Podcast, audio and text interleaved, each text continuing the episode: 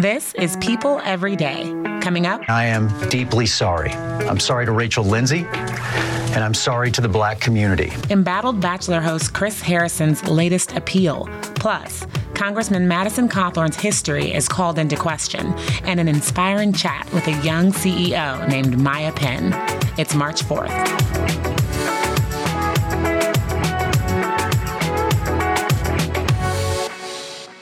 Hello, hello, hello. Happy Thursday, y'all. This is People Every Day, presented by Macy's. It's me, Janine Rubenstein, here to walk, uh, talk you through the biggest, buzziest news of the day. Um, I don't know if I told you guys, but I'm recording out of LA this week, hence me not lamenting the weather every other episode. It's just sunny with a chance of celebrity out this way, so all is good. Uh, later on in the episode, I catch up with Gen Z phenom, entrepreneur, CEO, and just all around girl boss Maya Penn, who opens up about starting her first company at eight. Eight. And she's in her early 20s now and has already given three TED Talks. So stick around for that inspiration. Um, right now, though, it's time for top stories. And one that is standing out Above the rest is yet again The Bachelor's Chris Harrison opening up to Good Morning America about his racially insensitive comments in defense of current contestant Rachel Kirkconnell.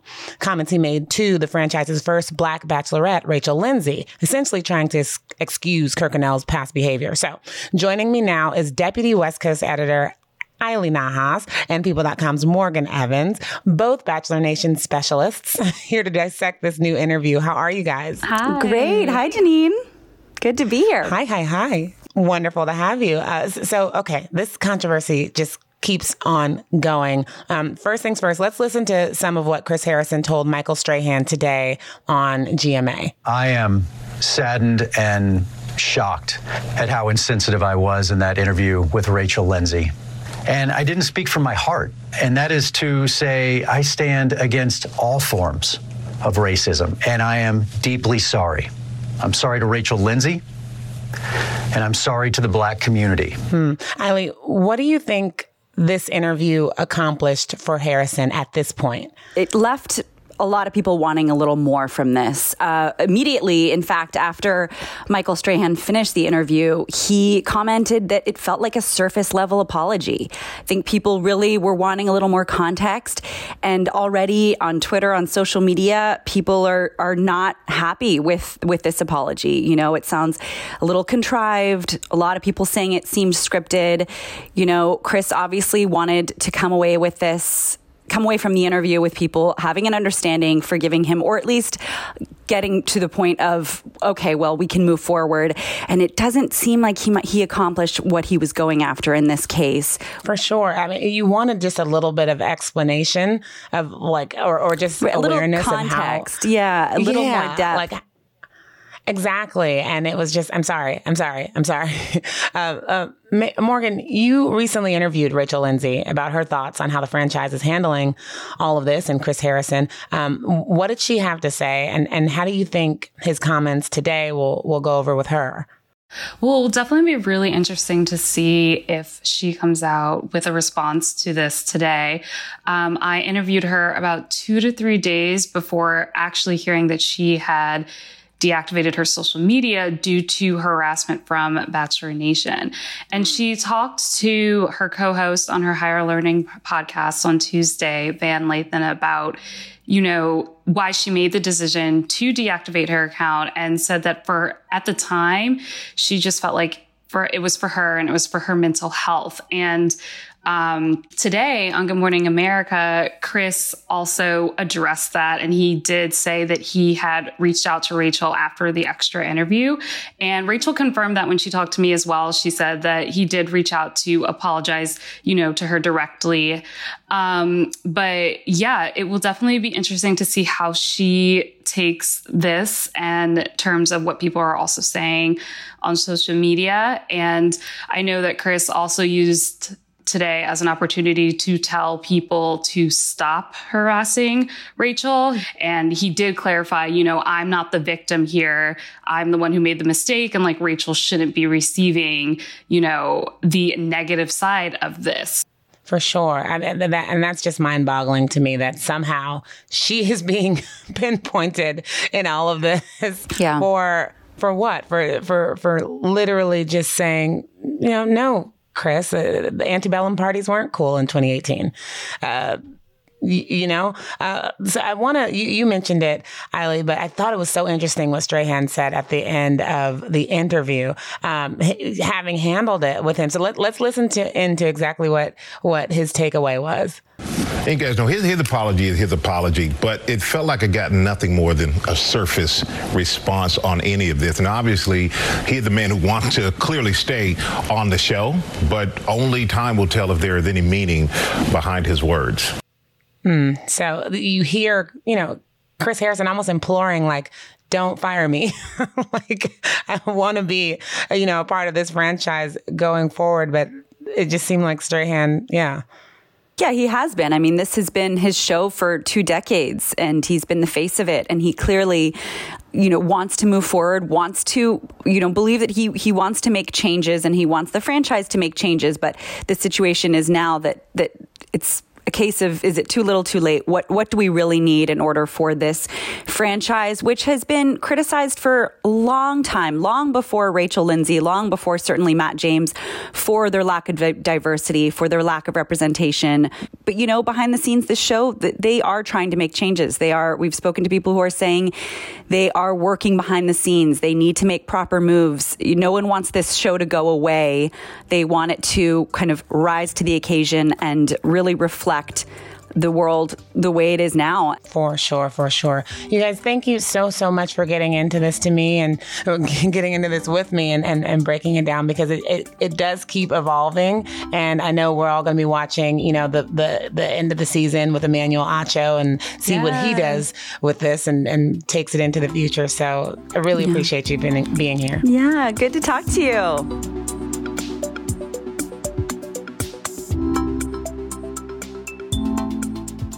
I am back now with digital politics editor Adam Carlson to help untwist and, and, and unwind this crazy saga surrounding Madison Cawthorn, a congressman in the Republican Party who is in the center of one of just the the biggest political uh, conundrums we have going on right now. So, Adam, tell me just explain to everyone who Madison Cawthorn is and, and why he is all over my timeline. It's truly a, a, yarn to untangle here. So I think we need to set the scene a little bit for, for listeners about Madison Cawthorn. He's one of the youngest congressmen in history. And the story of his surprise victory last year, the story of his rapid ascent in national politics traces all the way back to a really harrowing crash that he survived seven years ago that left him partially paralyzed and in a wheelchair. And the years since then of adversity and recovery blend together into a story about conservative principles and optimism and a hope for the future and being a fresh face for the Republican Party. This is what Madison would tell you. And this is what brings him to his campaign last year to come out of nowhere and uh, win his primary against the candidate the Republican Party had, had gotten behind. And then he cruised to victory. He won by 12%. And now he, uh, he's in Congress. He's barely 25, which is the cutoff. And he styles himself as the next face for Congress, a Congress that is dominated by people who've been in office for decades. And he says, now is the time for someone new. Um, but as that turns out, he's the messenger for something new. A lot of people have questions about the messages and the stories that he's been telling. And as we've learned this week, there are a lot of discrepancies in those stories. Yeah, let's let's dig into that. So that crash, that crash that literally kind of set the scene for for who he is today, um, is being called into question. The details of that that horrific car crash that he was in. His friend Brad Ledford uh, is basically saying that the story that Madison has told about this crash isn't completely true, right? Right. So it's it's a weird thing how this is all unspooled this week. The crash is almost exactly seven years old. It happened in April of 2014, and no one spoke about it publicly except for Madison for years. And then Brad spoke out this week to give his version of events. And what's important about that is that Brad was the one who was driving. Brad was the one who was driving them home um, from a spring break trip, and he's the one who has the rest of the story. And so Brad spoke out this week for the first time ever Um, he spoke out in a Washington Post article, and then he gave a lengthy interview to us. Yeah, let, us get into it because because okay, Madison's spine was crushed. He he he broke vertebrae. He lost a kidney. He broke his pelvis. He was burned. You know all of this, and he has gone on to tell the story of of how at that moment, at the moment of the crash, he was left in the car to die in a fiery tomb. This is something he said in 2017 that his friend uh, that was driving left him. And so now Brad has come out this week and said, no, I didn't leave him, right? Right. Not only that, Brad is backed up by extensive court documents and um, an accident report and accounts from Madison's own family at the time. And frankly, none of this would have become public had it not been for Madison's success and had it not been for the speech he gave in 2017 that is very gripping and frankly almost cinematic the way that he describes for his audience the SUV they were in barreling through a concrete barrier, the friction igniting the gas line, and how in Madison's telling, Brad left him to die, like you said, and then Madison was declared dead at the scene and pulled from the, the flaming car by bystanders. That's not true, Brad says. And and again, Brad is is corroborated here. Brad says they were, you know, as close as two people could be at the time and he had fallen asleep. He says as soon as he woke up and realized what happened, he knocked out the passenger side window of the car and pulled Madison to safety. And the mm. highway patrol on the scene says that um, you know Madison wasn't declared dead. Madison suffered horrific injuries, like you say. Um, and so you begin to see these little discrepancies in the story, yeah. all of it's which kind of big discrepancies kind of in the story, right? Right. The, yeah, yeah, that lead to this idea that he was left to die by a friend.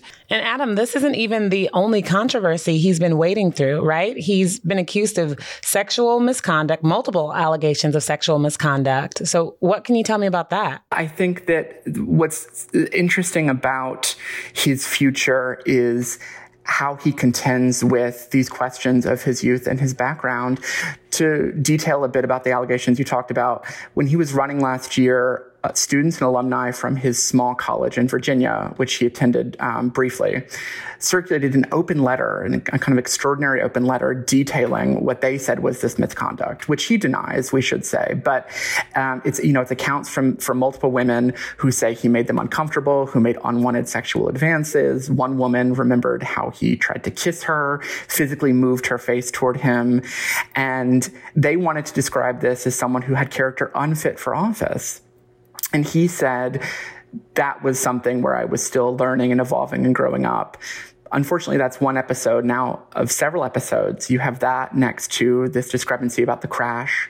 There have been questions about how he described whether or not he'd gotten into the Naval Academy when he was younger. This is just one thing after the other, Adam. I, I I can see this, uh, you know, once these floodgates open, uh, you, you can almost see more coming. So th- this will be interesting to watch how this, how this affects his, his career and his trajectory. Uh, thank you so much for breaking it down for me. No, of course. I mean, it really is one of the wilder stories and where his future goes next. I mean, he wants himself to be a face. The question is, what's beneath it? Mm, I love that.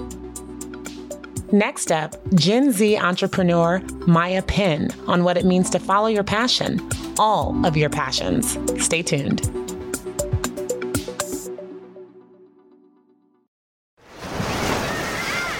Hear that? Believe it or not, summer is just around the corner.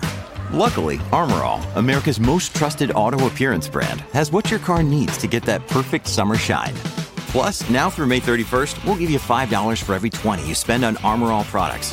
That means car wash pods, protectant, tire shine, you name it. Find out how to get your $5 rebate at armorall.com. Armor All, less work, more clean. Terms apply. Look, Bumble knows you're exhausted by dating.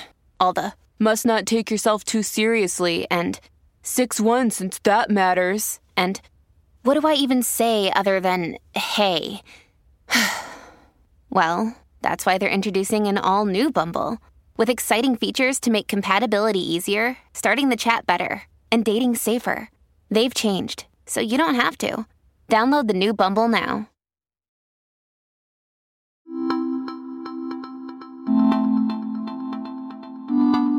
If you're in need of some inspiration, the young woman I'm speaking with next can deliver that in spades. Maya Penn founded her first company, a clothing line called Maya's Ideas, at the ripe old age of eight. she is now 21 and has become an award winning activist and humanitarian, an author, a cartoonist, and a three time TED speaker. So take that for whoever has anything to say about Gen Z. Maya, how are you doing? I'm great, Janine. Thank you so much for having me on the show. No, this is awesome. I'm just going through your resume. I mean, at this age, it's so colorful and inspiring. Like, were you one of those kids who, when they asked you what you wanted to be in school, you wrote down everything? I mean, I you basically could boil it down to that. I always had a lot of various passions growing up as a kid: um, nature and the environment, art and design, animation. And so I kind of utilize all of those different areas throughout my journey. When I started my business, all of those same themes of just giving back and creativity are really what tie everything together. Did anyone ever tell you, Maya, focus? Like, no, you have to focus. you know, it's interesting. It's like a lot of people kind of see themselves in me and are and really appreciate the fact that I am kind of multi hyphenate because our society you know, really zeroes in on, you know, you have to do this one thing for your whole life and you're going to like it and, and, that's it, you know, instead of being able to explore all of the various passions that you have. Um, so, you know, like even with starting my sustainable fashion line in 2008, Maya's Ideas, I took two separate passions that I have a passion for art and design a passion for the environment, and I combined them into one sustainable fashion company. You know, all, all of that being said, I think especially now since the pandemic, people are really learning to pivot, you know, as mm-hmm. well, and are having yeah. to explore the different facets of themselves to figure out how they can make things work. You know, a lot of people said that they appreciate me not diluting the different areas of everything that I do. I appreciate that. I mean, goodness. So, how do you do all? Like, I just want to know, like, what is a day in the life of Maya Penn when you have all those different pots on the fire? I, have kind of gotten into such a, flow with all of it and every day is is pretty different. Um, sometimes i'm just you know working focusing more in on my nonprofit work you know because of the pandemic we've really zeroed in even more on uh, donating masks to you know women and children's uh, shelters to you know, healthcare facilities in other countries like Senegal as well. Wow. But I'm also working on an animated short film, for example. When do you sleep, Maya? When do you sleep? This is so cool. That's a good question. so let's talk about your speaking, though. Three TED Talks. Yeah. Take take me into one of them. Uh, maybe your first. Were there nerves, and and and how do you prepare for something like that? Yeah, I mean, honestly, I'm always you know have a little bit of nerves. And i mean that's just being a human being. If you're if you're never nervous about anything you're either like a robot or an alien. Um, but you know like for my first ted talk i kind of taught myself and, and, tra- and trained myself in a sense like um, in many ways too. Like I, I would, you know, be at home and I would turn up the TV like really loud while giving my speech so I could be ready in case I got distracted by something. You know, like nice. I, was, I was making up all kinds of different tactics. And, you know, I'm a really introverted person. Like the average person would not know this because of how often I'm public speaking and doing this work.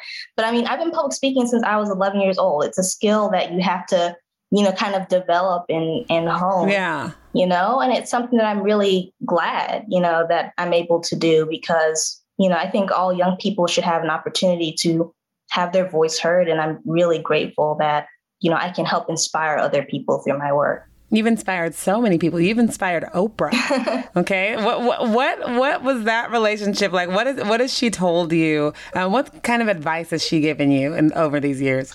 Yeah. So when I was 16, I became Oprah's youngest Super Soul 100. And um, she was totally, totally amazing. You know, she really was supportive of the work that I'm doing to, to give back. You know, being part of that entire experience with, you know, other people who are part of Super Soul 100, like Zendaya, Ava DuVernay, like, and meeting those people, it it's totally mind blowing. Um, and Oprah is somebody I've always looked up to since I was really little. I've always had a picture of her like in my studio because I you know, grew up Aww. watching her show. So you know, being able to to meet her and you know get her advice and support was super incredible.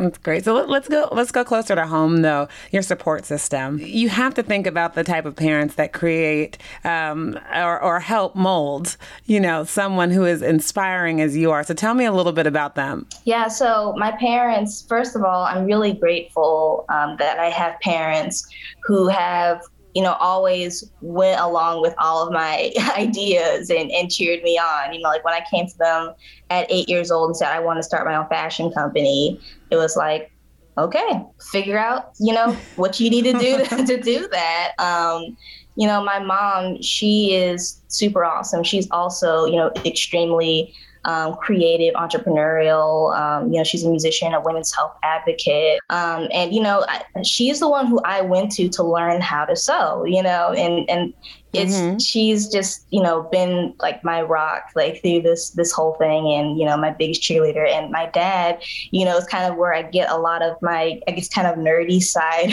from in a lot he's very technical and you know he, nice. he, he never like you know like he never treated me like a girl like you know he showed me how to take apart a computer and put it back together again when i was like four years old and like you know at by the time i was 10 years old i just went ahead and taught myself html and coded my first website because I just didn't have that fear of you know wow. of technology. Like and you know when I wanted to start doing digital animated shorts he gave me his um, his like old MacBook and a drawing tablet. I just started going from there. So he's also been really you know, awesome and, and instrumental in this. Well, so, so tell me, does it leave time for dating? Does it leave time for love? like, I mean, 20, this is, this, these are those years where dating is like so much fun. That's it's true, long past true. in my time, but.